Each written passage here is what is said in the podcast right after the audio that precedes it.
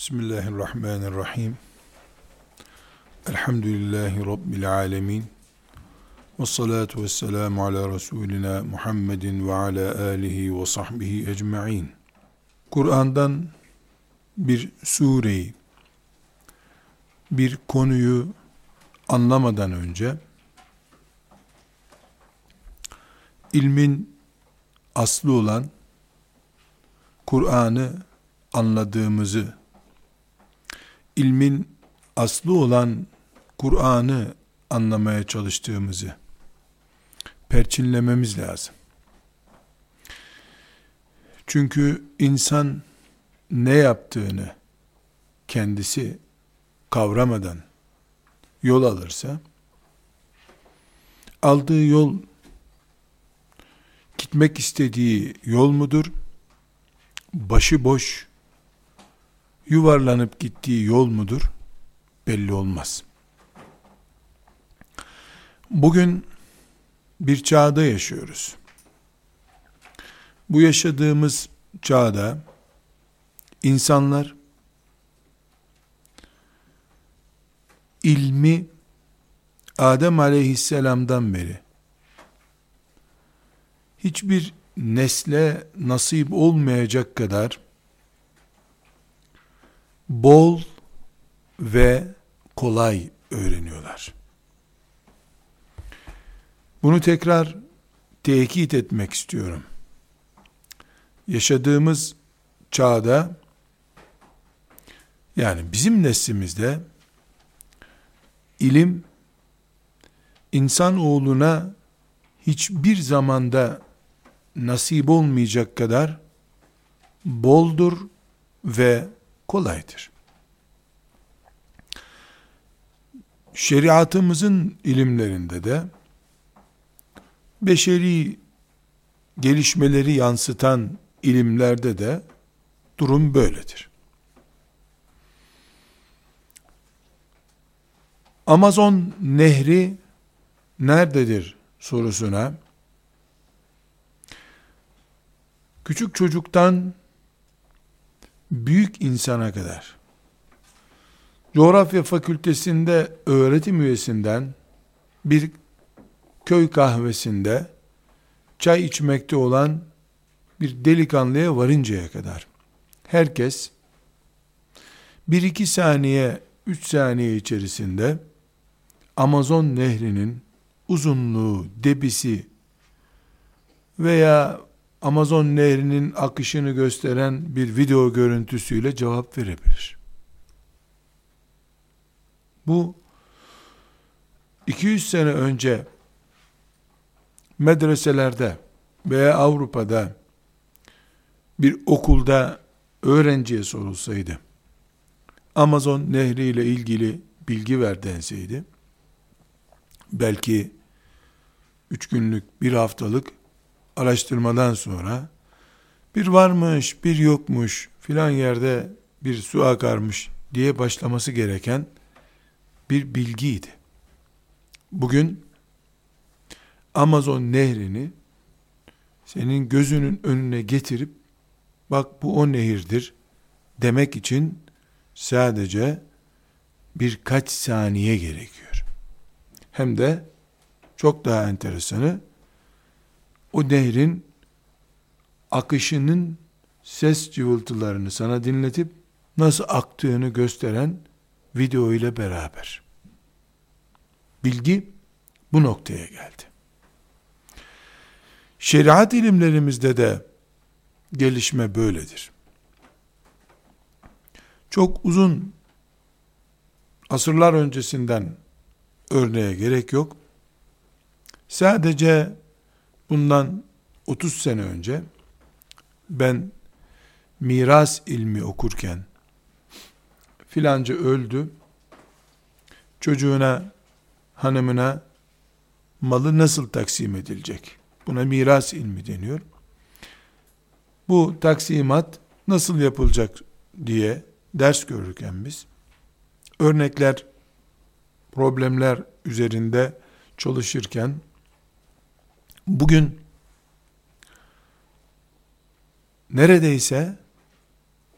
aklımı uçurtacak kadar bir farkla çalışıyorduk. Şu anda mesela bir miras sorusu sorulduğunda filanca öldü. Bu insanın geriye şu şu şu şu malzemeleri kaldı. Oğlu var, kızı var, hanımı var, filan filan denirken, o soru sorulurken, oğluna kaç para düşecek, kızına kaç para düşecek demeden, soruyu soran bunu söylemeden, oğlu şu kadar, kızı şu kadar alacak diyoruz. Bilgisayar programı sayesinde. Bu da şeriat ilmi. Bundan 70-80 sene önce, bir asır bile değil, filan konuda alimler ne diyor sorusuna cevap verebilmek için o filan konuyu anlatan fıkıh kitabını bulmak, o kitabın içerisinden bölümü seçmek, ne demişleri toplamak kim bilir günleri alıyordu. Şimdi ise bilgisayar veya internet teknolojisi çok enteresan benzetme yapıyorum. İlk alimden bugün yaşayan son alime kadar kim ne zaman ne demiş hepsini toplayıp bir iki saniye içerisinde çıkıntısını almış ve önüne dosya olarak konmuş şekilde verebilmektedir. Netice olarak geldiğimiz nedir? İlim Adem aleyhisselamdan bugüne kadar bugünkü kadar bol ve kolay elde edilir olmamıştır. Elbette Kur'an ilimleri de böyle. Herhangi birinizin cep telefonunda onlarca hafızın okuyuşuyla Kur'an tilaveti, onlarca tefsirde o ayet hakkında ne dendiği, görüntülü, sesli bir şekilde mevcuttur. Bilgisayarlarda zaten mevcut. İlim bol ve kolay. Bugünkü durumu herhalde bu kadar güzel özetleyen başka iki kelime bulamıyorum. Bol ve kolay. İlim bol ve kolay. Peki, ilmin sonuçları da, yani ilim elde etmenin sonuçları da, bu bolluk ve kolaylıkla orantılı olacak kadar mı acaba?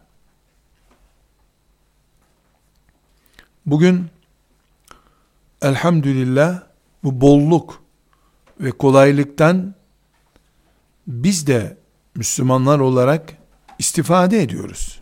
Elhamdülillah.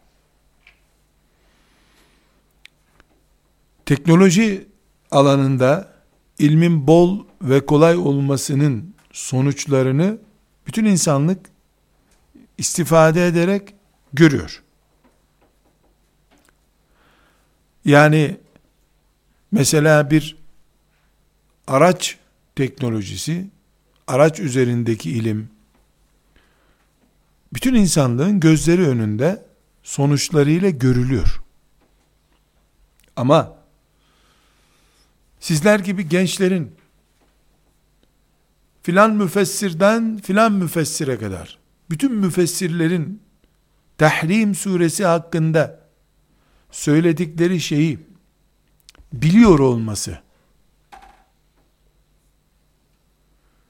araba hakkında fakültelerde, enstitülerde, sanayi kuruluşlarındaki bilgilerin araba pratiğinde görüldüğü gibi müfessirlerin filan ayet hakkında ne dediklerinin bilinmesi hayatımızda görülebiliyor mu? İlim bol ve kolay.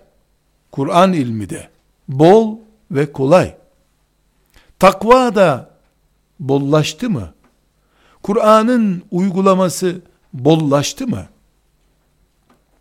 Yoksa ilim bollaştıkça ve kolay elde edildikçe bugün geldiğimiz noktada insanlar bol ve kolay buldukları için sadece bir tarihi değer veya sadece bir kolye, yüzük, bilezik gibi mi kullanıyorlar insanlar ilmi? İlim bollaştı, kolaylaştı. İlmin sonuçları Müslümanlar arasında kolaylaştı mı, bollaştı mı veya gözle görülür hale geldi mi? Bu ön sözümüzden sonra biz Rabbimizin kitabını öğrenmekle ne kastettiğimizi, ne elde edeceğimizi, Tahrim suresini bilsek ne olacak, bilmesek ne olacak sorusuna cevap vereceğiz. Tahrim suresini öğrenirken inşallah ortalama 10 konuyla karşılaşacağız. Ayrıntılarıyla beraber bu 20'yi 30'u bulabilecek. Ama Kur'an-ı Kerim'in iki sahifelik bu mübarek suresini öğrendiğimizde Peygamber sallallahu aleyhi ve sellemin aile hayatı ile ilgili, şahsı ile ilgili bilgilerimiz olacak. Kadınların aile hayatındaki fonksiyonu ile ilgili bilgimiz olacak. Melekler ve insanın bilgi kaynakları hakkında bilgimiz olacak. Allahu Teala'nın aileyi cehennemden korumakla ilgili emrini öğrenmiş olacağız. Müminin tövbe etmekle mükellef olduğunu, tövbe etmedikçe müminin Rabbinin huzurunda mesuliyetten kurtulamayacağını, aynı şekilde cihadın bütün müminler için bir mükellefiyet konusu olduğunu, Firavun'u ve Nuh aleyhisselamın karısını, Lut aleyhisselamın karısını kötülüğün örneği olarak konuşacağız. İyiliğin örneği olarak Asiye'yi, Meryem'i konuşacağız. Dolayısıyla Meryem'in annesini konuşacağız. Dolayısıyla İsa aleyhisselamı konuşacağız. Dolayısıyla kadını ve erkeği konuşacağız. Kur'an-ı Kerim'den iki sure değil, sadece bir sure okuyacağız. Onlarca sayfa değil, inşallah sadece iki sayfa okuyacağız. Yüzlerce ayet değil, on bir ayet okuyacağız. Ama sadece başlıklarını sayarken bir beş değil, belki yirmi tane başlık karşımıza çıkacak. Biz mezarlara gidip ölmüş bir insanın başında Tahrim suresini ruhu için okusak bu faydalı bir iş olur mu? Olur. Buna kimse itiraz edemez. Ama bizim bir mezarda Tahrim suresini o ölüye faydası olsun diye okuduğumuzla bizim 20 gün kamp yapıp Tahrim suresini öğrenmemiz arasında ikisinin sonuçları karşılaştırıldığında bir fark var mı yok mu sormamız gerekiyor. Tahrim suresi ölünün başında okundu. Tahrim suresini 30 tane Müslüman hanım kız Allah'ın Kur'an'ının surelerinden bir sure olarak tefsir diye okudu. Bir ay sonra mezarlığa baktık çiçekleri artmamış mezarlığın. Kabirinden azap kalkıp kalkmadığı belli değil. Burada Tahrim suresi okunmuştu diye gökten oraya rahmet süzmeleri in, inmediğini anlamıyoruz. Buraya bakıyoruz. 10 tane Müslüman kız Tahrim suresine 20 gün emek verip öğrenmişler. Eğer biz bu 10 tane kızın Müslüman kızın üzerinde bu Tahrim suresinin sonuçlarını görmüyorsak işte bol ve kolay olan bu ilim bizim için bir rahmet değil demektir. Hayır. Tam aksine 10 tane Müslüman kız veya 10 tane Müslüman erkek Tahrim suresini okuduktan sonra Allah'ı, peygamberi, cehennemi ve cenneti, tevbeyi, cihadı, küfrü nifakı, Nuh aleyhisselamın, Lut aleyhisselamın başına gelen sıkıntıları, Asiye ve Meryem'in örnekliğini masasına koyup, bunlardan kendisine ders çıkarmış. Ve tıpkı sulandıktan sonra büyüyen bir çiçek gibi, Tahrim suresinden sonra tefekkürü artmış, ümmetini düşünmesi çoğalmış. Lut aleyhisselam, Nuh aleyhisselamdan ibretler alıp, mücadele gücü yükselmiş. Asiye'den, Meryem'den dersler çıkarıp, kendisini sıradan çeyiz toplayan, cep telefonuyla arkadaşlarıyla muhabbet eden, bilgisayarın başında vakit harcayan, sıradan Müslüman bir genç olmaktan çıkarıp, her şeyi yerle bir edip, bu ümmetin asiyesi olmak için gecesini gündüzüyle birleştirerek ömrünü Allah'a adamaya başlamış bir genç mi olmuş? İlim bolmuş ve kolaymış diye cennete girecek halimiz yok. Bundan önceki asırların insanları bir kitap bulup onu okumak için ömür çürütüyorlardı. Bir kitap için.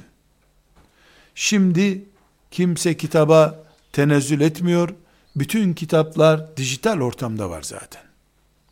Başka ders zeminlerinde anlatmıştım.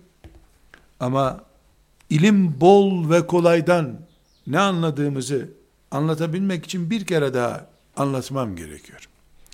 Babam 1940'lı yıllarda bir hocasından Arapça okuyacak. Emsile diye belki çoğunuzun bildiği bir kitap var. 1940'lı yıllar. Bir hocası var. Kendi yaşadığı köyden 5 kilometre uzakta başka bir köyde. Ona derse gitmiş. 5 kilometre yürüyor her gün. Hocası e, dersini kitaptan çalış demiş. Kitap nereden bulunacak? Dağ başı. Patikalardan gidiyor. Araba yolu da yok. Dağdan yürüyerek gidiyor. Filan köyde filanca zat var. Onda bir tane emsile kitabı bulunur. Git versin sana emanet. Al demiş. kendi köyü A noktası, hocasının köyü B noktası, bu elinde bir kitap bulunduğu rivayet edilen adamın köyü C noktası. A, B, C noktalarının her birinin yaklaşık olarak aralarındaki mesafe beşer kilometre. C noktasındaki zata gitmiş, selam vermiş.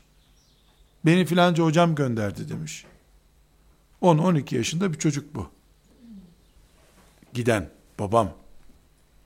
Sende emsile kitabı varmış. Onu müsaade eder misin?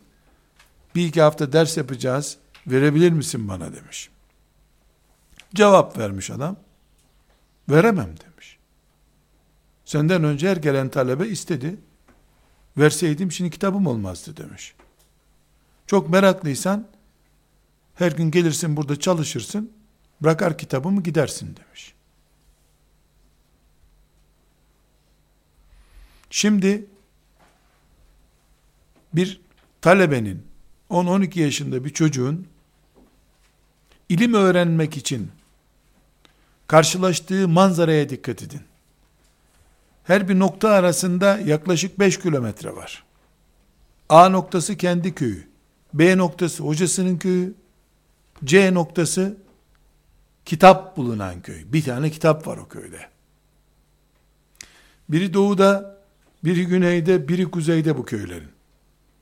Dağ yolu, patika yolu. Sabahleyin gidiyor. Kitap bulunan köyde hocasının verdiği ödevi çalışıyor. Oradan 5 kilometre daha öbür köye hocasına gidiyor. Dersini okuyor. Tamam diyor hocası veya yeni bir ders veriyor. 5 kilometre evine geliyor. Bunlar da ilim öğrendiler. İlim yolculuğuna çıktılar.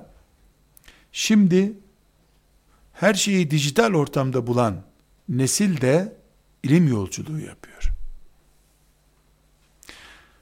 İkisi de okuyunca alim olacak.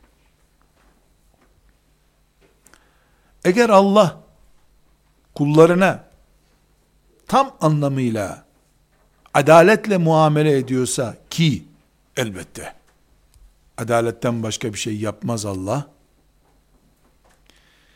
Bu 15 kilometre yol yürüyerek bir saat ders okumak zorunda kalan talebeyle 15 dakika bile kütüphaneye gitmek zorunda kalmadan ders okumak ve alim olmak, Kur'an öğrenmek fırsatı yakalayan talebe aynı sonuçlara ulaşırlar mı? Ulaşırlar. Elinde dijital fırsatlar bulunan talebe çok daha da iyi fırsatlara ulaşır. Ama kütüphanelerden, kamplardan ve kitaplardan alınmayan bir şey var. Bereket.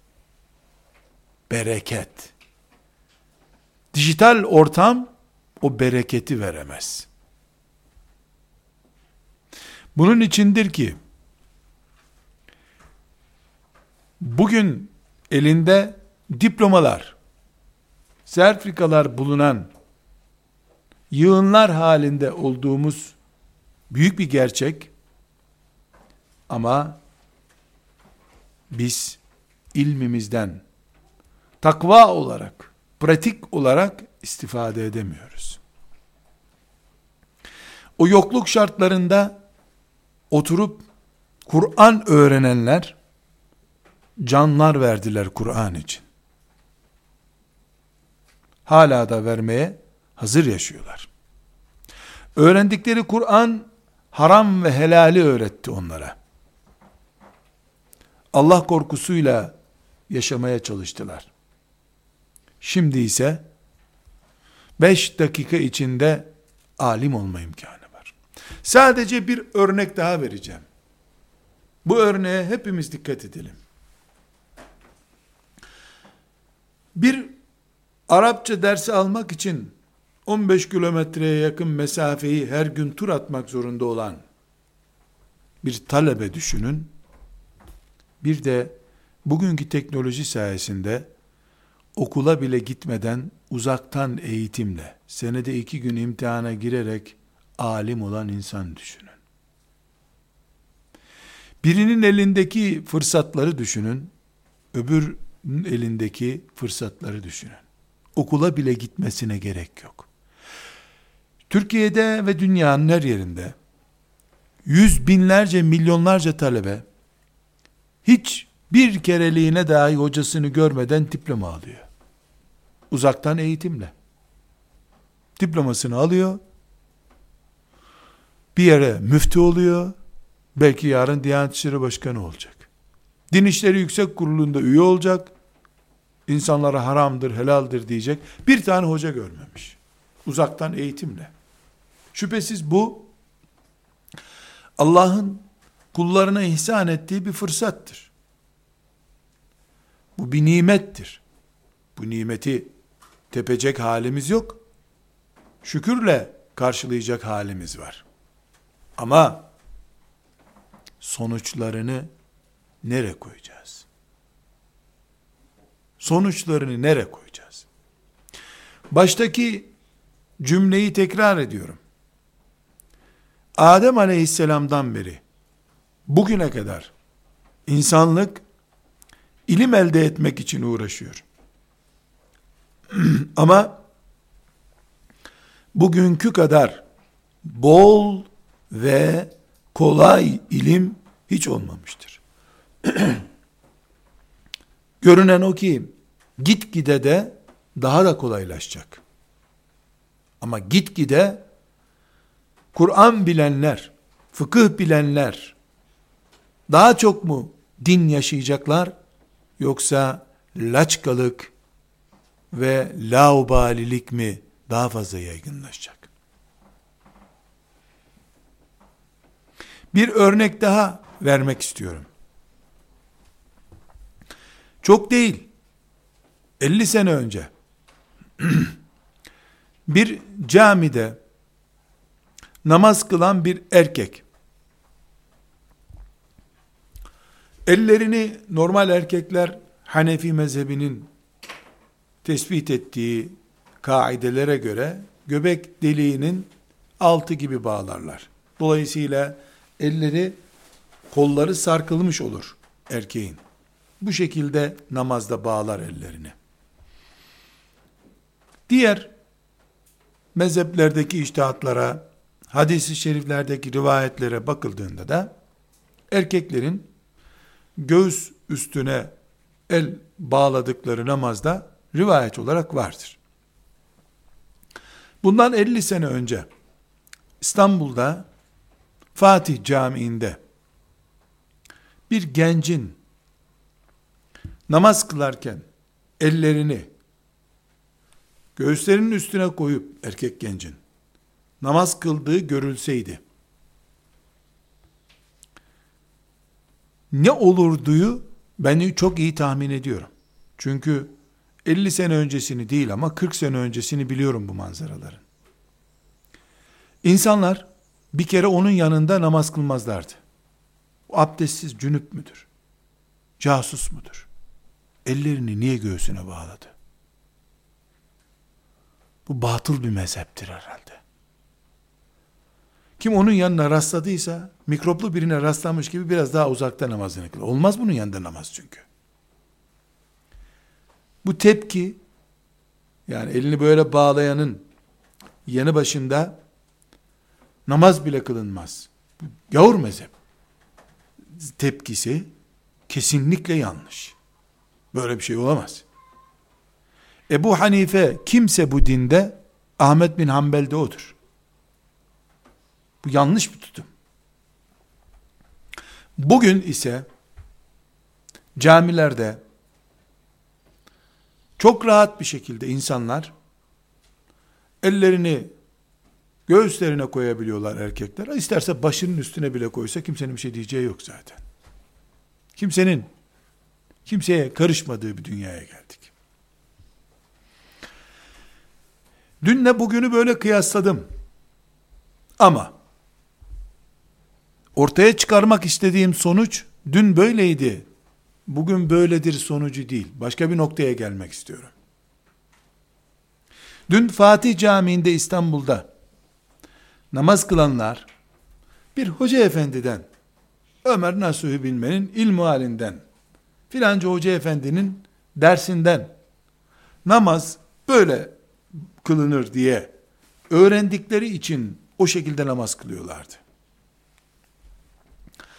Yanlış bile olsaydı o tutum, yanlış değil, Ali bin Ebi Talib radıyallahu anh'tan rivayet edilen bir hadise binaen öyle kılınıyor namaz. Erkekler açısından. Yanlış bile olsaydı, kıyamet günü ellerini o şekilde bağlayan hiçbir mümin Allah'ın huzurunda hesap vermeyecekti. Neden? Çünkü Allah alimlere sorun, dininizi öğrenin dedi. Bu Ahmet Efendi de gitti bir alimin önüne oturdu. Alim de onu öyle öğretti. Kılıyor namazını. Bir sorun yok. Doğal bir süreçti bu. Bugün camilerde herkesin ortasında ellerini göğsüne bağlayıp ayaklarını da pehlivan gibi açarak namaz kılan gençler bir hoca efendinin önünde namaz böyle kılınır diye öğrendikleri için mi o şekilde namaz kılıyorlar? Yoksa televizyonda harem-i şerifte namaz kılanları görüp aa bunlar farklı kılıyor. Ayaklarını açınca bayağı da heybetli oluyor bu namaz diye yenilik yap, dikkat çek diye şeytanın uyguladığı bir taktikten dolayı mı ayaklarını açıp kollarını bu şekilde bağlıyorlar? Televizyonda namaz kılınan harem-i şerif görüntüleri mi eğitim malzemesidir? Ondan mı etkilenmişlerdir? Yani televizyon talebesi midir bunlar? Yoksa Ömer Nasuhi bilmenin ilmihalini Türkçe zaten bunu aşalım biz. Biz bunun yerine şeriatımızın temel kitaplarını Bukhari'yi, Müslim'i, Ebu Davud'u okuyalım da öyle din yaşayalım diye merak edip kitaplara yığılıp işin aslının öbür türlü olduğunu öğrendikten sonra mı namazı bu şekilde kılmaya başlamışlar? Eğer cevap ikinci şıksa elhamdülillah buna hamd ederiz. İsterse elini yumruk yapıp kafasının üstüne koysun. Bunu şeriatımın kaynaklarından öğrendim diye yapıyor ya, her ilim talebesinin yapması gereken şeyi yapıyor, Allah ondan razı olsun derim.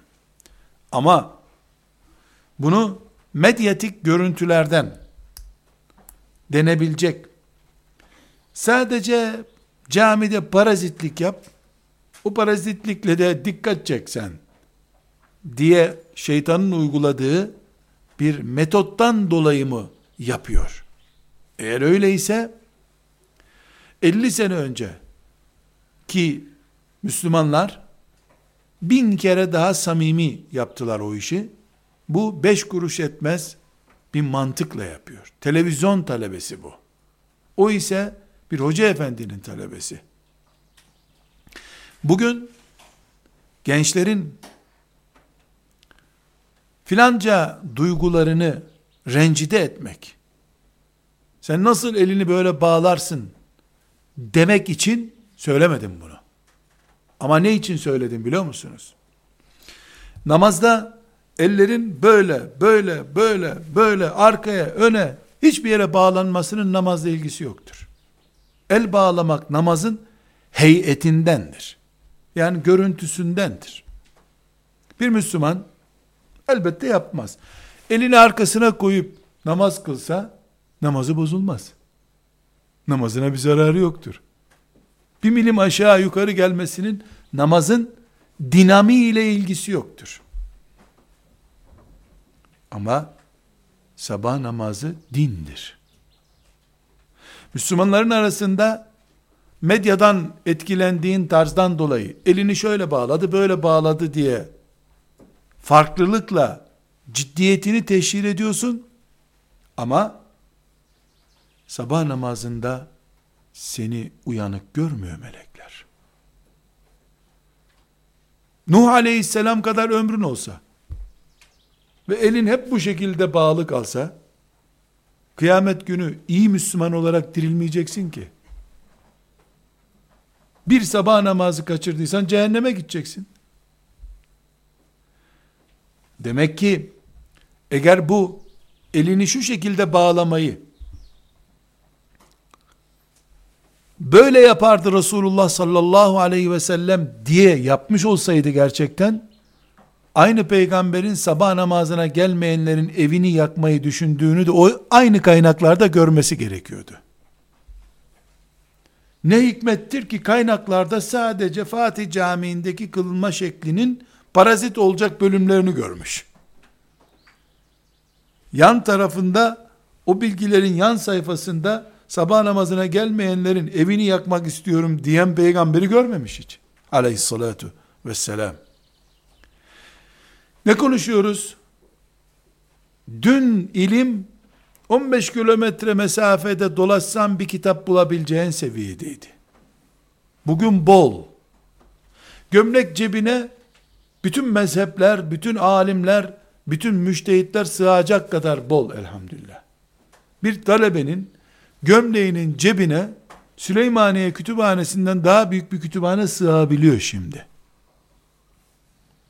Ama biz müminler Muhammed aleyhisselamın ümmeti biz Ebu Hureyre'nin talebeleri Ebu Hanife'nin talebeleri müminler Müslümanlar biz ilimden bilgi hamallığı mı anlıyoruz? Allah bizden ne kadar çok bilirseniz diye mi bir ölçüyle hesap yapacak? Bildiğinizle ne kadar amel ettiniz diye mi hesap yapacak? Bu sebeple biz bugün inşallah Rabbimizin kitabından bir sureyi köklerine kadar inip öğrenmeye çalışacağız. Ama bu bilgiyi ne için öğreniyoruz? Nere koyacağız? Sonra ne olacağı düşüneceğiz. Mevcut dünyada bilgi bol ve kolay. Okula bile gitmeye gerek kalmadan uzaktan ilahiyat eğitimi görmek mümkün. Hatta çok daha enteresan, tenezzül edip talebeler, diplomalarını almaya bile gitmiyorlar, posta ile geliyor diplomaları. Şu hale bak. Dört sene uzaktan eğitim almış, diplomasını almaya bile gitmiyor, kargo ile geliyor, posta ile geliyor diploması. Kolay, çok kolay. Her şey çok kolay. Bir talebe her yıl iki defa iki sömestr imtihanına giriyor. Dört yılda sekiz defa sekiz imtihana giriyor. Sekiz saat. Sekiz saatte alim oluyorsun. Hangi ilim, hangi alim? Açmama gerek yok bunu. Kavramları kullanıyorum ben. O kavramlar üzerinden örnek vermek için, kavram sahiplerini kınamak için değil. 8 saatte diploma alan cahildir demiyorum ben. Neyin ne hale geldiğini konuşuyorum. 8 sene üzerine de zil zurna alim olmayabilir, cahil olabilir bir adam. 8 saatteki imtihanla da gerçekten alim olabilir. Şahıslara göre değişen bir durum bu. Elini bağlamayı verdiğim örnekte de her gördüğümüz elini göğsüne bağlamış vay televizyon çocuğu diyecek halimiz yok herhalde. Ben kimsenin elini nereye bağladığına göre değil, ona göre bir kanaat kullanma hakkına sahip değilim. Kim neresine bağlarsa bağlasın elini. Ben Allah'ın rızasını, İslam'ın şehirlerde yaşanışını ölçü alırım. Benim dinim ne kadar yaşanıyorsa, o kadar değerli. Bir Müslüman, elini namazda nereye bağladığıyla değil, cebindeki paranın nereden geldiğiyle ölçülmeli. Ailesinde ne kadar Allah korkusuyla yaşadığıyla ölçülmeli. Camide elini göbeğinin altına bağlasa, göğsünün üstüne bağlasa, omuzuna bağlasa benim için bir şey değişmiyor. Faiz fırsatı karşısına çıktığında ne yaptığıyla ben bakıyorum. Onu haram helal ilişkileri, kadın kız ilişkileri konusunda izlemek istiyorum. Kimse elini bir yere bağladığı için münafık diye itham edilemez herhalde. Riyakar diye itham edilemez. Sen bunu riya için yapıyorsun denemez. Bu sözü söyleyen ondan daha riyakardır. Müslümanların birbirlerini namazda elini nereye bağladığı diye teftiş etmeye hakları yok ki. Herkes Allah için namazını kılıyor. Allah için kıldığı bir namazın hesabını da Allah sorar. O riya için dedikodu olsun, Müslümanların camilerinde huzursuzluklar olsun diye yapıyor olabilir. Kendi bileceği bir şey. Biz şeriatımızın emirlerini ne kadar uyguladığımızı, kardeşlerimize, mümin kardeşlerimize ne kadar faydamız olduğunu ilgileniriz. Bu neticelerden yola çıkarak bir ilim kuralı koymamız gerekiyor. Bu kuralı neden koyuyoruz? Bir önceki dersimizde dedik ki, biz Kur'an'ın bir suresini öğreniyoruz ama içimizdeki heyecan tamamını öğrenmek içindir. Ashab-ı kiramda Allah onlardan razı olsun. Kur'an'ın hepsini hepsi bilemediler. Her sahabi Kur'an'ın hepsini bilemiyordu. Mus'ab bin Umeyr şehit olup Rabbine gittiğinde Kur'an'ın ne kadarı vardı ki zaten? Çoğu inmemişti Kur'an'ın. Sümeyye radıyallahu anha şehit olup Rabbine kavuştuğunda Kur'an'ın belki beşte biri bile inmemişti. Tertemiz şehit olarak Rabbine gitti. Kur'an'dan 200 sure vardı veya yoktu. Biz Kur'an'ın tamamını istiyoruz. Tamamının müfessiri, alimi olalım istiyoruz. Ama tamamını buluncaya kadar tek bir suresini, Kevser suresini bilsek, onu Kur'an'ın tamamı gibi görmek isteriz. Rabbimize ispat ederiz. Meleklere ispat ederiz ki, bak Kevser suresinin uygulayıcısı oldum. Ma'un suresini bilsem onu da uygulayacağım demek ki. Bakara suresini bilsem onu da uygulayacağım demek ki. Bunu ispat ederim meleklere. Sümeyye ispat ettiği için bildiği tek sureyle belki tek surede bilmiyordu Sümeyye. Yasir radıyallahu anhuma belki tek sure bile bilmiyordu. Bir iki ayet biliyor veya bilmiyorlardı. Ama şimdi binlerce on binlerce Kur'an'ın tamamını bilen ama Kur'an'ın yarısı kadar bile Müslüman olamayan insanlardan daha iyi şartlarda Allah'a kavuştular. O sebeple biz bir sure okuyacağız. Bu kadar bir tek sure için bütün bu yatırımlar değer mi? Değer tabi. Çünkü o bir sure Kur'an'ın özüdür aslında. Artı oradaki heyecanım, performansım benim biiznillahü teala yarın Kur'an'ın tamamını öğrenmemin, hadisi şeriflerin tamamını öğrenmemin yatırımı olacak. Allah bir taneye gösterdiğim himmetime, heyecanıma, gayret ve çalışmama 113 katkı verecek demektir. Böylece Kur'an'ın tamamını öğreneceğim. İnşallah. Bu sebeple biz Tahrim Sure-i Celilesinin harem sınırları içerisinde ilim öğreniyoruz. Bu ilmi hangi gözle görüyoruz? Bir, diyoruz ki ilim kelime-i tevhidden sonraki en büyük amel çeşitlerindendir. Yani ilim ibadettir. Namaz gibidir. Oruç gibidir. Hac gibidir. Cihattır. Bunun için bu birinci madde. ilim ibadettir. Maddesine ilave olarak ikinci maddede diyoruz ki talebe nasıl namazın farzlarını yerine getirmediği zaman Allah'tan namaz sevabı alamaz, namazın bereketini alamaz. Bilakis abdestsiz namaza durduğu için büyük vebal altında kalır. Çünkü namaz ibadettir. İbadet şartları yerine getirildiğinde ibadet yerine gelir. Aynı şekilde ilim de madem ibadettir, Allah için yapılır, ilmin de şartları yerine getirilecek. Evet ilim için namazdaki gibi setri avret, istikbali kıble, vakit, niyet, namazın şartları onlar. İlmin de kendine göre şartları var. Nedir şartları? Allah'ı arzulayarak, Allah'ı niyet ederek ilim öğreneceksin. İlim Allah için olacak.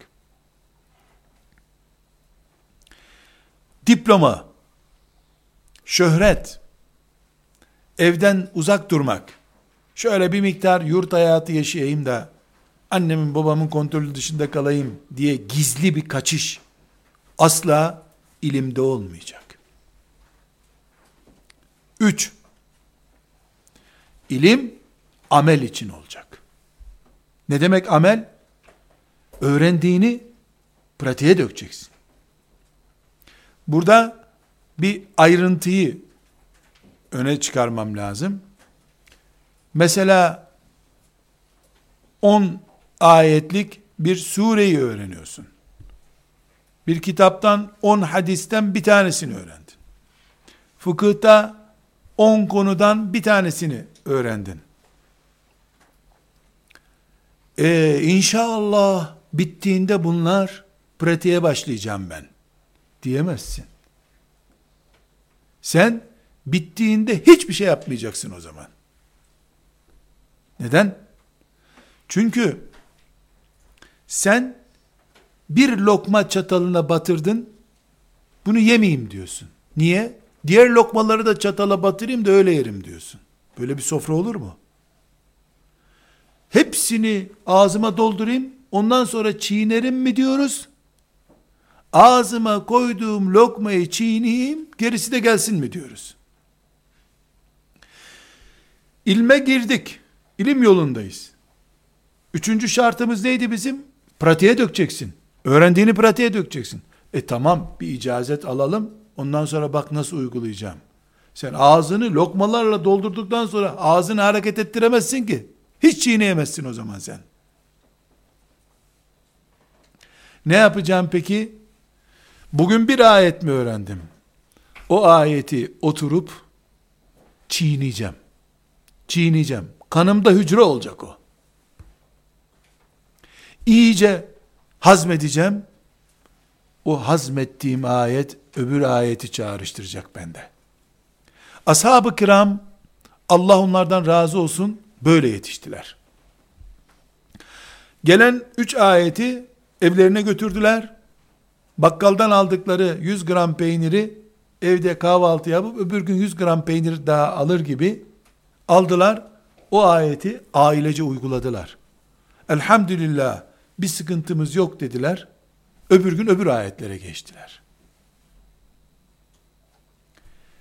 Mümin bu şekilde uyguladığında her cuma günü hutbede bir ayet dinlese senede 52 ayet dinlemiş olur.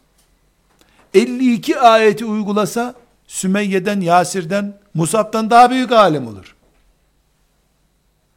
Ama cuma hutbesine gidenler, filan yerde filan seminere gidenler, ben nasıl olsa alim olmayacağım ki, ilmin hepsi bende yok diye baktıkları için, aslında senede 50 ayet, 5 senede 250 ayet, 10 sene sonra da Kur'an'ın neredeyse yarısına yakınının bileni bu.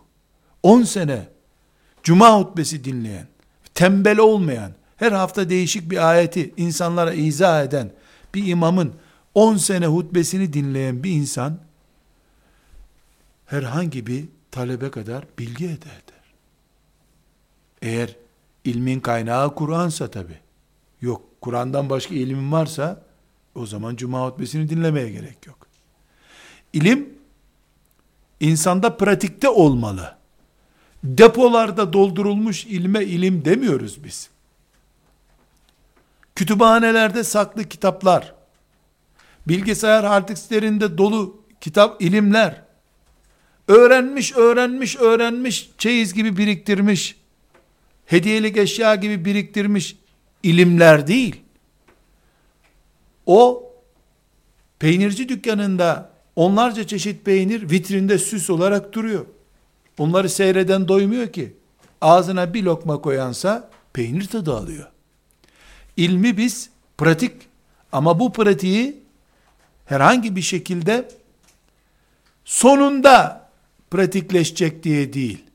Alınır alınmaz pratikleşecek. Tıpkı lokmaları yudumlar gibi. Bir lokmayı çatalınla alıp ağzına koyuyorsun, çiğniyorsun. Öbür lokmayı alıyorsun. Bütün lokmalar ağzıma dolsun sonra çiğnerim desen nefessizlikten boğulursun. Bir yığın okumuş onlarca sene şurada burada okumuş insanlar hiç okumamışlarla caddelerde aynı niye görülüyor biliyor musunuz? Hatta hatta bazen bakıyorsun ki hiç okumamış insan eyvah ezan okundu geç kaldım diye sanki elektrik çarpmış gibi hareket ediyor. Hafız okumuş ilahiyat mezunu hiç ezan onun sokağına geçmemiş gibi rahat mübarek. Ah rahat adama bak. Niye o rahat? Boğulmuş havasızlıktan. Öbürü bir lokma almış. Namaz kılmayan cehenneme girecek. O lokmayı yutmuş. O onu biliyor. Başka bir şey bilmiyor. Namaz kılmayan cehenneme girecek. Bu ise sonra uygulayacağım diye doldurmuş, doldurmuş, doldurmuş, doldurmuş. Şimdi nefes alamadığı için hiçbir şey uygulamıyor. Hiçbir şey hazmedemiyor. Ağzı dolu çünkü. Size çok nazik bir hatıramı anlatacağım. Bir gün ben de çok genç olduğum bir zamanda bir otobüse binip Konya'da bir hoca efendiyi ziyarete gitmeye karar ettik. Talebeydik. İşte alim bir insanı merak ettik. Ziyarete gidelim dedik harç borç derken bilet aldık. Beş arkadaş o hoca efendiyi ziyarete gittik. Öğrendik filan camidedir dediler. Konya'da bir camiye gittik. Hakikaten e, camide birisine sorduk namaz kılıyor dediler. Farz namazdan önce sünnet namaz kılıyordu. Veya başka bir nafile namaz kılıyordu. Oturduk. Arkasında işte namazdan sonra elini öpeceğiz. Arkasında Hoca Efendi'nin namaz kılmasını bekledik. Hoca Efendi kıldı. Fakat çok enteresan. Yaşlı bir zattı. Bir o tarafa kayıyor. Bir ayağını bu tarafa kaydırıyor. Boynunu tutup böyle hareket ettiriyor. Namaz kılıyor ama o arada. Rüküye gitti. Rüküye gidişi 2-3 seansta. Kalkışı 2-3 seansta. Çok dikkatimizi çekti bizim. Biz genç yeni deni ilmihal görüyoruz. Arkadaşlarımdan biri dedi ki, ya dedi ya biz yanlış geldik, bu değil o bahsettiğimiz adam, Lan bu namaz kılmayı biliyor, bilmiyor. Alim olsa ne olacak, olmasa ne olacak ya dedi. Ya sus, çarpılırsın. Hoca efendiye geldik filan dedi. O arkadaşımız geldiğine pişman oldu. Biz bir gün kadar o hoca efendinin misafiri olduk. Sonra biz döndük. Arkadaş o hoca efendinin düşmanı olarak hala yaşar. La alemi be böyle tepki gösterir. Biz ilmin derinliklerine girince baktık ki insan boynu ağrıyorsa boynunu gıcırdatmasında sakınca yok namazda. Adam rüküye eğilemiyor ki. 60 yaşında adam. 3 seansta anca eğiliyor. Yaşlının, özürlünün namazında bu tip şeyler olacağını tahmin edemedik biz. Namazı laubalilikle kıldığını zannettik. Ben hiçbir şeyi unutmuyorum. Bu arkadaşımız yine aynı camide kasket biliyorsunuz bir şapka diyorlar, kasket diyorlar. Böyle güneşlik gibi bir şey var. Kasketini ters çevirmiş namaz kılan bir adam vardı. Yani kasket bizim gözümüzde İskilipli Atıf'ın şehadetini hatırlattığı için çirkin bir şey. Camide onu ayakkabıdan daha az görmek isterim ben. Yani ayakkabı olabilir camide. Çalınmasın diye kenara konabilir. Ama kasket olmasın derim. O arkadaşımız o zaman demişti ki şu kasketli adam bundan daha iyi namaz kılıyor demişti. El hak siz de dikkat edin. Namazda bu örnekten yola çıkarak anladım. Namazda şöyle hafif bu tarafa kaymak, böyle elinmek, işte boynunu oynatmak ağrıcı namazı bozan şeyler değildir. Ama kasketli köylü efendiler bu ayrıntısını bilmezler namazın. Onlar ne bilir biliyor musunuz? Allah'ın önünde evirip devirip durulmaz. Ciddi olunur. Çocukken bunu öğrenmiştir o. Ayağını baltayla kessen oynatamazsın onu namazda. Çok basit bir misal. Mesela ön saftan sonra arka saf doldurulur. Ön saftan birisinin abdesti bozuldu çıktı diyelim. Ön safta boşluk olması caiz değil. Arka saftan birisi namazını hiç bozmadan 1 2 3 adımla ön safa gider. Namazına da devam eder. Hiçbir şey yokmuş gibi. Namazı bozmaz bu. Anadolu'nun hiçbir camisinde bunu uygulayamazsınız. Deli misin namazda hareket olur mu? Çarpılırsın. Çocuğu nehre düşse bırakıp gitmez onu. Namaz kılıyoruz ha, namazdan sonra. Çünkü o üç kelime öğrenmiştir. Namaz ciddidir. Namazı bozanın vay haline kıyamet günü. İmam Hatip talebesi, medrese talebesi ise ayrıntıları bilir. Üç defa kaşımadıkça bozulmaz, göğsün dönmedikçe bozulmaz, cebinden telefonu çıkarsan bozulmaz. O çok ayrıntı bildiği için o ayrıntılarda boğulup gitmiştir. Bu gariban sadece namaz ciddidir ha, başka türlü namazın olmaz bildiği için bu gariban ondan daha ciddi namaz kılar. Örneğimiz sadece az bilmek kurtuluş için yetiyorsa cehennemden aza razıyız o zaman. Demek için bu örnekleri veriyorum. Çok bilip de bildiğimizi çiğnememektense bir lokmayı çiğneyip midemize gıda indirmek gibi bir satırlık cümleyle kurtulacaksak o bir satırlık cümleyi isteriz biz. Toparlayalım. Tahrim suresini öğrenmeden ilim nedir bunu öğrenelim istiyoruz. Çünkü tahrim bizim için ilmin özeti gibi olacak. İnsanların genel durumunu değerlendirdik. Hepimiz görüyoruz ki bol ve kolay bir ilim zamanına geldik. Her şey bol, kolay. Cep telefonu veya onun kadar bir cihaz gömlek cebine sığıyor ve bütün insanlığın serüveni onun içine konabiliyor. Amazon nehri 10 saniye içinde gözünün önünde akıyor. Böyle bir zamana geldik. Ama biz ilmi ibadet görüyoruz. Tıpkı ibadetler gibi, diğer ibadetler gibi Allah için yapılmasını, niyetle yapılmasını şart koşuyoruz. Ve ilimden sonuç istiyoruz biz. Stok yapmak için, depolamak için, kağıt parçasını force olarak kullanmak için ilmi almıyoruz. Öyle bir ilim istemiyoruz. Öyle bir ilim de zaten bizi Rabbimize kavuşturmuyor. bizi Rabbimize kavuşturmadıktan sonra, cennete girme sebebimiz olmadıktan sonra, alim olsak ne olacak? Cahil olsak ne olacak diyoruz. Ve inşallah, bu mantıkla ilim yolculuğuna çıkıyoruz. Kur'an'ımızı öğrenmeye çıkıyoruz.